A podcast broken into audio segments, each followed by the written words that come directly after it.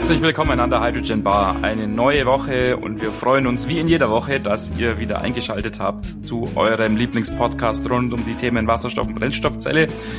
Wir sind wieder zu zweit an der Bar, aber ich muss sagen, wir sind in einer Bar, wo es sehr bequem zugeht, Johannes, denn du liegst im Bett. ja, ich bin ein bisschen krank. Aber natürlich, wenn die Hydrogen Bar ruft, dann äh, Selbstverständlich. man selbst die Krankheit. So soll es sein. Natürlich, genau. natürlich.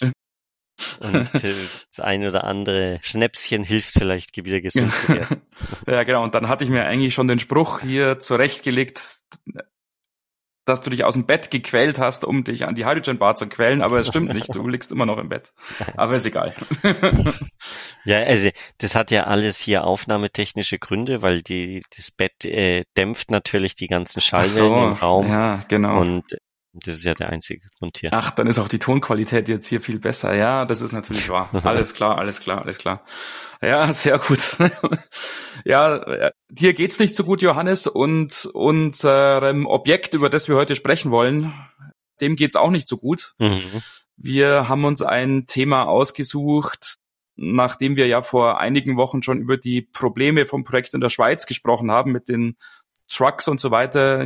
Ihr erinnert euch sicher, liebe Hörer, wollen wir uns heute ein weiteres Projekt, ein weiteres Vorzeigeprojekt vornehmen, wo es aktuell Problemchen und Schwierigkeiten gibt, nämlich dem viel Aufregung, viel Medienecho erzeugenden Elektrolyseurprojekt in Wunsiedel.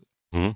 Vielleicht habt ihr es mitbekommen, da gab's wirklich viel Medienecho gleich am Anfang, als es in Betrieb genommen wurde. Das war irgendwann so um 2021, ich glaube Mitte mhm. 2021. Da wurde ein großer Elektrolyseur aufgebaut in Wunsiedel, der bis zu 1350 Kilogramm an Wasserstoff jedes Jahr mhm. produziert, produzieren sollte.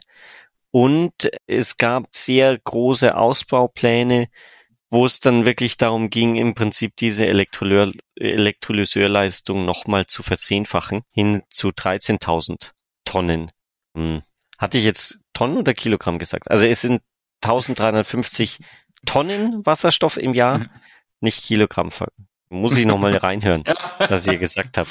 Ja. Ähm, genau, und äh, das war wirklich der Plan, das groß auszubauen, zu verzehnfachen es ist auch das Besondere an diesem Projekt gewesen, dass es wirklich grüner Wasserstoff ist. Also es war nicht irgendwie so, wir, machen jetzt irgendeinen Wasserstoff, sondern es war mit Elektrolyseur und Strom aus erneuerbaren Energien. Ja.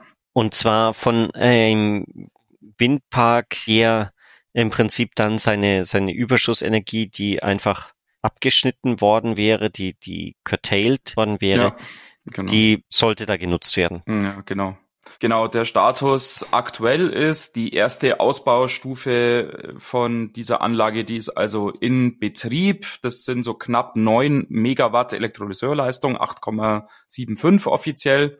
Und jetzt kurzfristig war geplant, die Leistung zu verdoppeln, also einen zweiten Block daneben zu stellen mit weiteren knapp neun Megawatt, um die Gesamtleistung auf eben dann knapp 18 Megawatt beziehungsweise mehr im Detail 17,5 Megawatt anwachsen zu lassen. Aber dieser Ausbau, also dieser zweite Schritt, Verdopplung der Elektrolyseurleistung, ist erstmal auf Eis gelegt, ist erstmal verschoben.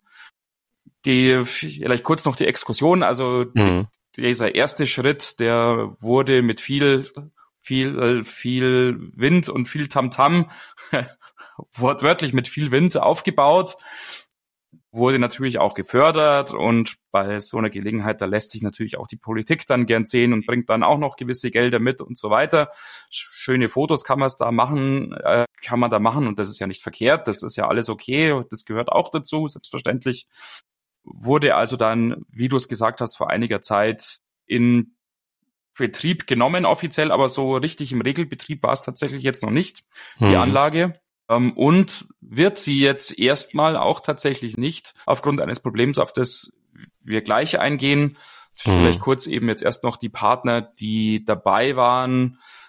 Natürlich technologisch vorangetrieben wird das Ganze von Siemens. Wer zufällig jetzt die Weltstadt Wunsiedel nicht kennt, also die ist im Fränkischen ziemlich nahe an der tschechischen Grenze. Und ihr wisst natürlich, dass Siemens ja in Franken eine ziemlich starke Präsenz hat und dann natürlich sehr aktiv ist und deshalb als äh, technologischer Treiber auch in diesem Projekt vorhanden ist, vorhanden war. Ähm, aber es gibt natürlich auch Konsortialpartner, zum Beispiel natürlich die Stadtwerke Wunsiedel GmbH, die da logischerweise als regionaler Versorger beteiligt sind und ein, ein regionaler Versorger von Industriegasen, die Firma Riesner Gase GmbH, die dann sich also den Wasserstoff, der da erzeugt wird, schnappt und dann an Endkunden verkaufen soll. So sind also die Projektpartner Siemens, Stadtwerke Wunsiedel und Riesner Gase. Mhm.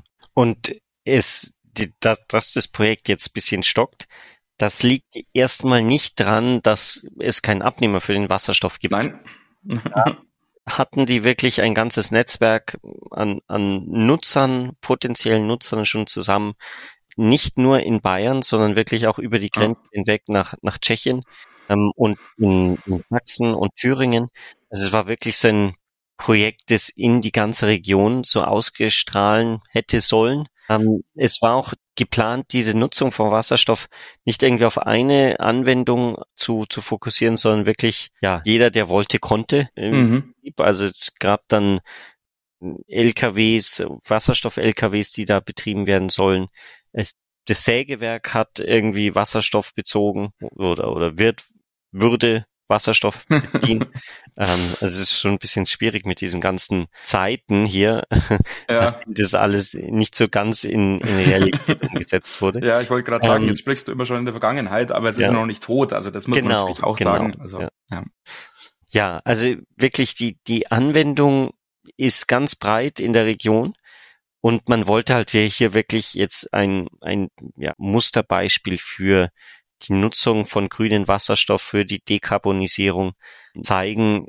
Es gab da die, die Zahl in den Medien, dass dieser Wasserstoff, diese 1300 Tonnen Wasserstoff ungefähr 13.500 Tonnen Kohlendioxid vermeiden würden. Mhm, mhm, ähm, ja, und woran liegt's denn jetzt, äh, dass das Projekt einige Probleme hat, Martin. Ja, es liegt an einer Sache, die so wahrscheinlich jetzt erstmal niemand auf dem Zettel hatte. Und äh, ich hatte auch die Gelegenheit, mit, mit Vertretern vom Ministerium zu sprechen und die hatten das auch nicht auf dem Zettel. Das Problem ist die Strompreisbremse. Das klingt jetzt komisch, aber es ist tatsächlich so, die verursacht jetzt massive Probleme. Ihr habt es ja alle mitbekommen, die Energiekosten sind im Zuge der Ukraine-Krise und einige andere Faktoren ja stark gestiegen im letzten Jahr, sind jetzt wieder so ein bisschen am absteigenden Ast, aber sind ja immer noch relativ hoch. Aus diesem Grund hat sich die Bundesregierung hier in Deutschland ja entschlossen, die sogenannte Strompreisbremse einzuführen. Das heißt, Strompreise sind in gewisser Hinsicht nach oben gedeckelt. Und eine Erscheinung dieser Strompreisbremse, ein Aspekt dieser Strompreisbremse ist ja die sogenannte Abschöpfung von Übergewinnen für die Energieerzeuger. Und das klingt jetzt erstmal schon ziemlich, ja, verrückt und komisch, wenn ich das mal so sagen darf. Ich möchte mich nicht politisch äußern, aber klingt natürlich erstmal irgendwie seltsam. Ja, was ist denn ein Übergewinn? Und das ist jetzt genau das Problem, was den Elektrolyseur in Wunsiedel trifft und äh, im Grunde auch alle anderen hat zwei Erzeugungsanlagen, die jetzt so um denselben äh, Dreh herum gebaut worden sind und jetzt in Betrieb gehen sollen. Diese Abschöpfung von Übergewinnen besteht nämlich daraus, dass der Unterschied den Energieerzeuger verdienen, wenn sie Strom jetzt zu Marktpreisen verkaufen, sie den zu 90 Prozent an den Staat abgeben müssen sogenannte Übergewinne werden im Zuge der Strompreisbremse jetzt mit 90 Prozent besteuert.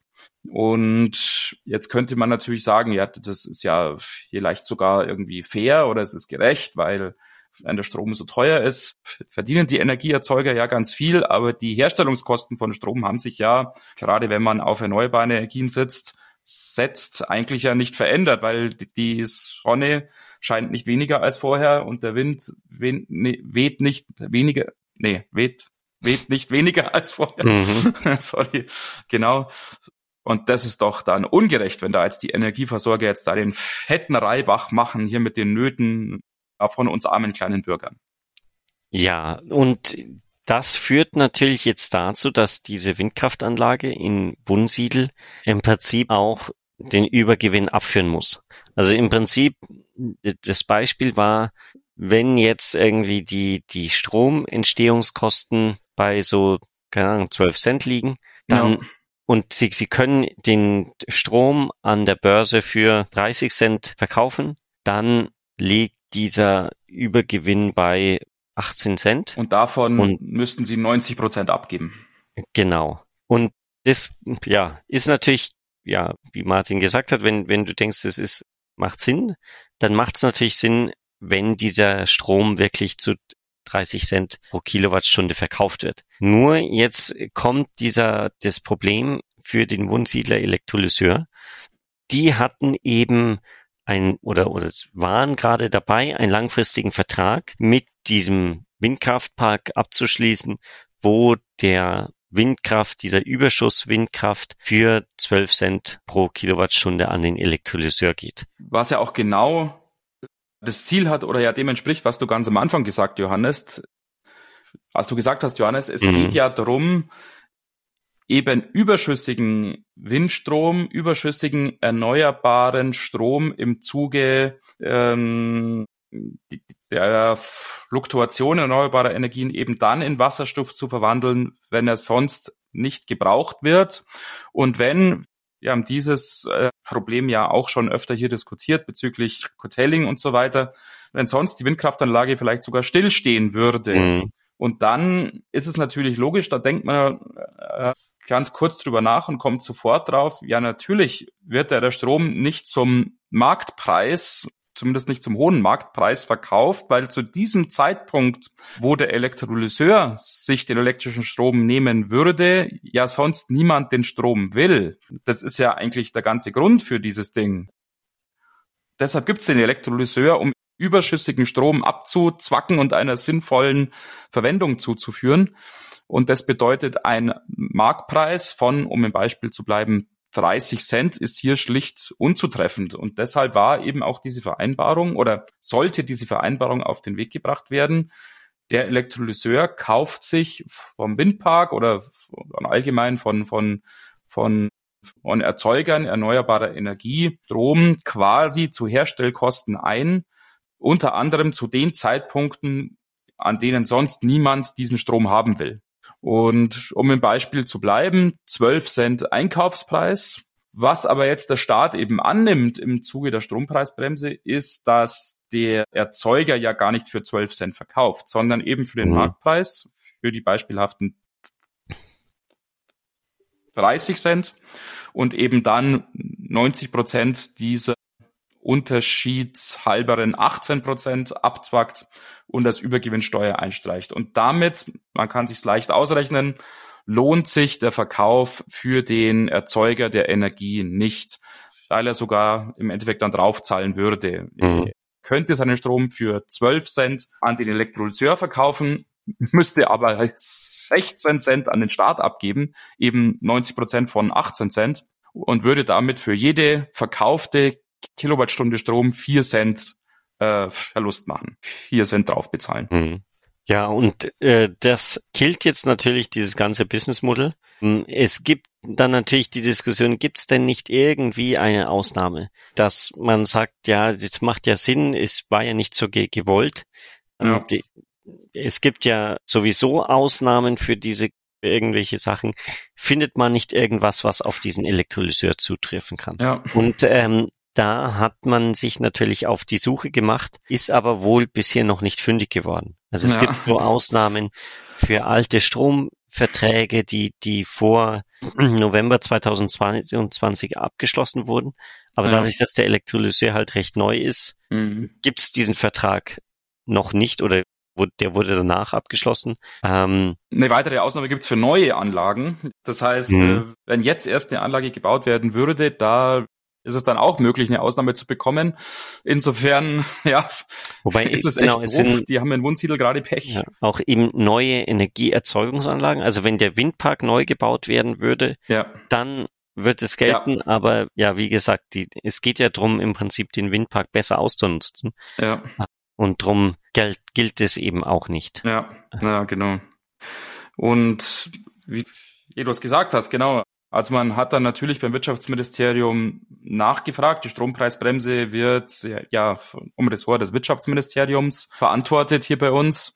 Und die Antworten sind da also wohl unzufriedenstellend. Wir kriegen das natürlich jetzt auch nur so mit, wie es wie es dargestellt wird oder wie das eben an den Personen da in Wunsiedel eingeschätzt wird. Also da hat man sich so ein bisschen dann beschwert drüber. Die Antworten aus Berlin vom Wirtschaftsministerium seien da also etwas ausweichend und kryptisch und unzufriedenstellend. Also da wird dann hingewiesen drauf, ja, ihr könnt ja auch von der Strompreisbremse profitieren, weil für euch der Strom im Einkauf ja billiger sein kann. Aber dann auf der anderen Seite wird darauf hingewiesen, auch dass Unternehmen ja nicht von der Strompreisbremse profitieren können. Und, und da wird dann ein, Widerspruch hier halt ausgemacht. Äh, insofern sieht's ganz danach aus, zumindest die aktuelle Situation ist, dass man in Wunsiedel in der Elektrolyseranlage in diesem Projekt Wun H2 tatsächlich einfach als, als Kollateralschaden hier gerade drauf geht und da einfach äh, Pech hat. Es wird natürlich mhm. weiterhin versucht, eine Ausnahme irgendwie zu erreichen. Zumindest ist das Ziel ja absehbar und es ist ja jetzt schon Mitte Februar. Das heißt, wenn man jetzt noch einige, einige Wochen durchhält, dann hat man es auch geschafft, weil die Strompreisbremse ja zumindest in ihrer aktuellen Form, in ihrer aktuellen Ausprägung nur bis Ende April 2023 gilt. Mhm. Allerdings ein äh, Effekt ist schon, dass Siemens eben die, diese Erweiterung des Elektrolyseurs eingestellt hat. Es wird da kein, kein zweiter Elektrolyseur aufgebaut, um diese ganze Produktion auszubauen, weil man sagt natürlich, ja, wir wissen ja gar nicht, wie es jetzt weitergeht. Wer weiß, was die Politik uns noch alles für Eier legt. Hm. Und das ist natürlich jetzt auch ein, ja, kein, kein gutes Zeichen für den Standort wie Deutschland wieder mal. Ja, ja, also das ist wirklich wieder so eine Sache, die ärgerlich ist. Also ich mhm. denke, das kann man wirklich sagen. Da wird natürlich zu Recht jetzt wieder mit dem Finger auf die Politik gezeigt und wieder äh, ja so ein bisschen rausgekehrt. Ja, wenn man jetzt die große Keule eben auspackt und wirklich jetzt die ganz großen Entlastungspakete schnürt, äh, dann kommen solche speziellen Fälle, solche Besonderheiten auch mal gerne unter die Räder und es scheint tatsächlich so sein, ja, es ist so die, diese Befürchtung, die hat sich bestätigt oder die wird sich bestätigen. Hm, es ist fraglich, so entnehme ich das der aktuellen Diskussion, ob man jetzt eben halt bis zum Zeitpunkt Ende April wirklich noch eine Ausnahmegenehmigung hinbekommt. Und im schlimmsten Fall, was natürlich im schlimmsten Fall dann noch blühen kann, ist, dass die Strompreisbremse aus irgendwelchen Gründen ja dann nochmal verlängert wird und sich die Situation dann nochmal verschärft. Und insofern ist es natürlich aus betriebswirtschaftlicher Sicht oder aus ökonomischer Sicht allgemein leider, so muss man es wahrscheinlich sagen, verständlich, nachvollziehbar auch, dass Siemens erstmal ein bisschen auf die Bremse tritt und erstmal sagt, wir warten mal ab, hm. wie sich das Ganze entwickelt, auch bevor wir hier weitermachen, weil ganz klar ist auch, so einen weiteren neuen Megawatt Elektrolyseblock dahinzustellen, ist natürlich auch ein Investment. Selbst wenn Siemens natürlich selbst im Endeffekt jetzt im Konzern der Hersteller ist. Natürlich sind das dann andere GmbHs und so weiter, aber es ist, die sind selbst der Hersteller, aber trotzdem natürlich, das ist auch ein Invest, das die dann ja, tätigen, um die Anlage überhaupt mehr herzustellen und in Betrieb zu nehmen. Insofern aus meiner Sicht, Johannes, verständlich, dass da erstmal eine abwartende Haltung mhm. an den mhm. Tag gelegt wird. Ja, genau. Es ist auch so, das Projekt ist ja wirklich quasi gewinnorientiert. Es ja. ist nicht irgendwie so ein Vorzeigeprojekt, wo alles vom Staat finanziert wird oder sowas, sondern da geht's wirklich. Es ist zumindest gefördert. Ja, es ist schon gefördert, aber, ja. aber genau, ja. Aber genau. letztendlich geht, müssen die natürlich diese Kredite auch zurückbezahlen. Und da sagen die natürlich jetzt im Moment ist irgendwie der Umsatz auf Null, weil ja. natürlich kein Wasserstoff hergestellt werden kann unter diesen Bedingungen. Aber die, die Kredite müssen natürlich weiter zurückgezahlt werden. Hm. Und das geht dann natürlich sehr schnell an die Substanz. Ja. Gerade ja. bei so einem quasi jungen Unternehmen, das jetzt nicht irgendwie äh, groß Puffer aufbauen konnte. Ja, genau. Und wie vorhin schon gesagt, natürlich steht da ein großer im Hintergrund mit Siemens, aber dort wird man sich natürlich wie, ja, wie gerade eben erklärt, dort überlegt man sich natürlich auch dann oft, ob man da wirklich jetzt Millionen reinbuttert mit ungewissem Ausgang, wenn man gar nicht weiß, wie es weitergeht mit den Strompreisen und mit irgendwelchen Regelungen. Und leider, leider, und das wurde mir eben dann auch so versichert, ähm, ist es mittlerweile so auch, dass man so ein bisschen auch, so doof das dann klingt, so ein bisschen das Vertrauen dann in die Politik verloren hat, weil da natürlich jetzt gefühlt so wöchentlich jetzt neue Maßnahmen aus dem Hut gezaubert werden und man da einfach der Meinung ist, ja, die Randbedingungen sind so unsicher zurzeit, mhm. dass Investments einfach schlecht planbar sind, vor allem als Energieversorger oder als Energienutzer ist man in einer Situation, in der man gerade so halt Spielball dieser ganzen Maßnahmen ist. Mal geht's in die eine Richtung, mal in die andere. Und dass man da erstmal vorsichtig ist, ich denke, ja, wie ich es gerade schon gesagt habe, das kann man im Endeffekt nicht vorwerfen. Mhm. Ja, also wir schauen auf jeden Fall, wie sich das weiterentwickelt. Wir, wir beobachten das. Wir drücken dem Wundsiedler Elektrolyseur natürlich die Daumen. Ja, ähm, genau. Und hoffen, dass, dass er überlebt. Ja, genau. Wir bleiben dran. Und jetzt würde ich sagen, Johannes, jetzt leg dich, beziehungsweise ja gut, du liegst ja schon, aber jetzt mach dir vielleicht noch einen heißen Tee. Genau. und entspann dich wieder. Erhol dich gut und wir lassen euch dann auch wieder in Ruhe, liebe Hörer, liebe Hörerinnen. Habt eine schöne Woche, habt eine schöne Zeit. Meldet euch gerne bei uns über kontakte.hydrogenbar.de oder das Kontaktformular auf der Webseite www.hydrogenbar.de. Und wenn ihr mehr wisst, wenn ihr Kommentare habt, wenn ihr Feedback habt, lasst uns gern wissen. Genau. Und ansonsten hören wir uns nächste Woche wieder für eine neue okay. Folge der Hydrogen Bar. Das freut uns, wenn ihr dann auch wieder einschaltet. Macht's gut.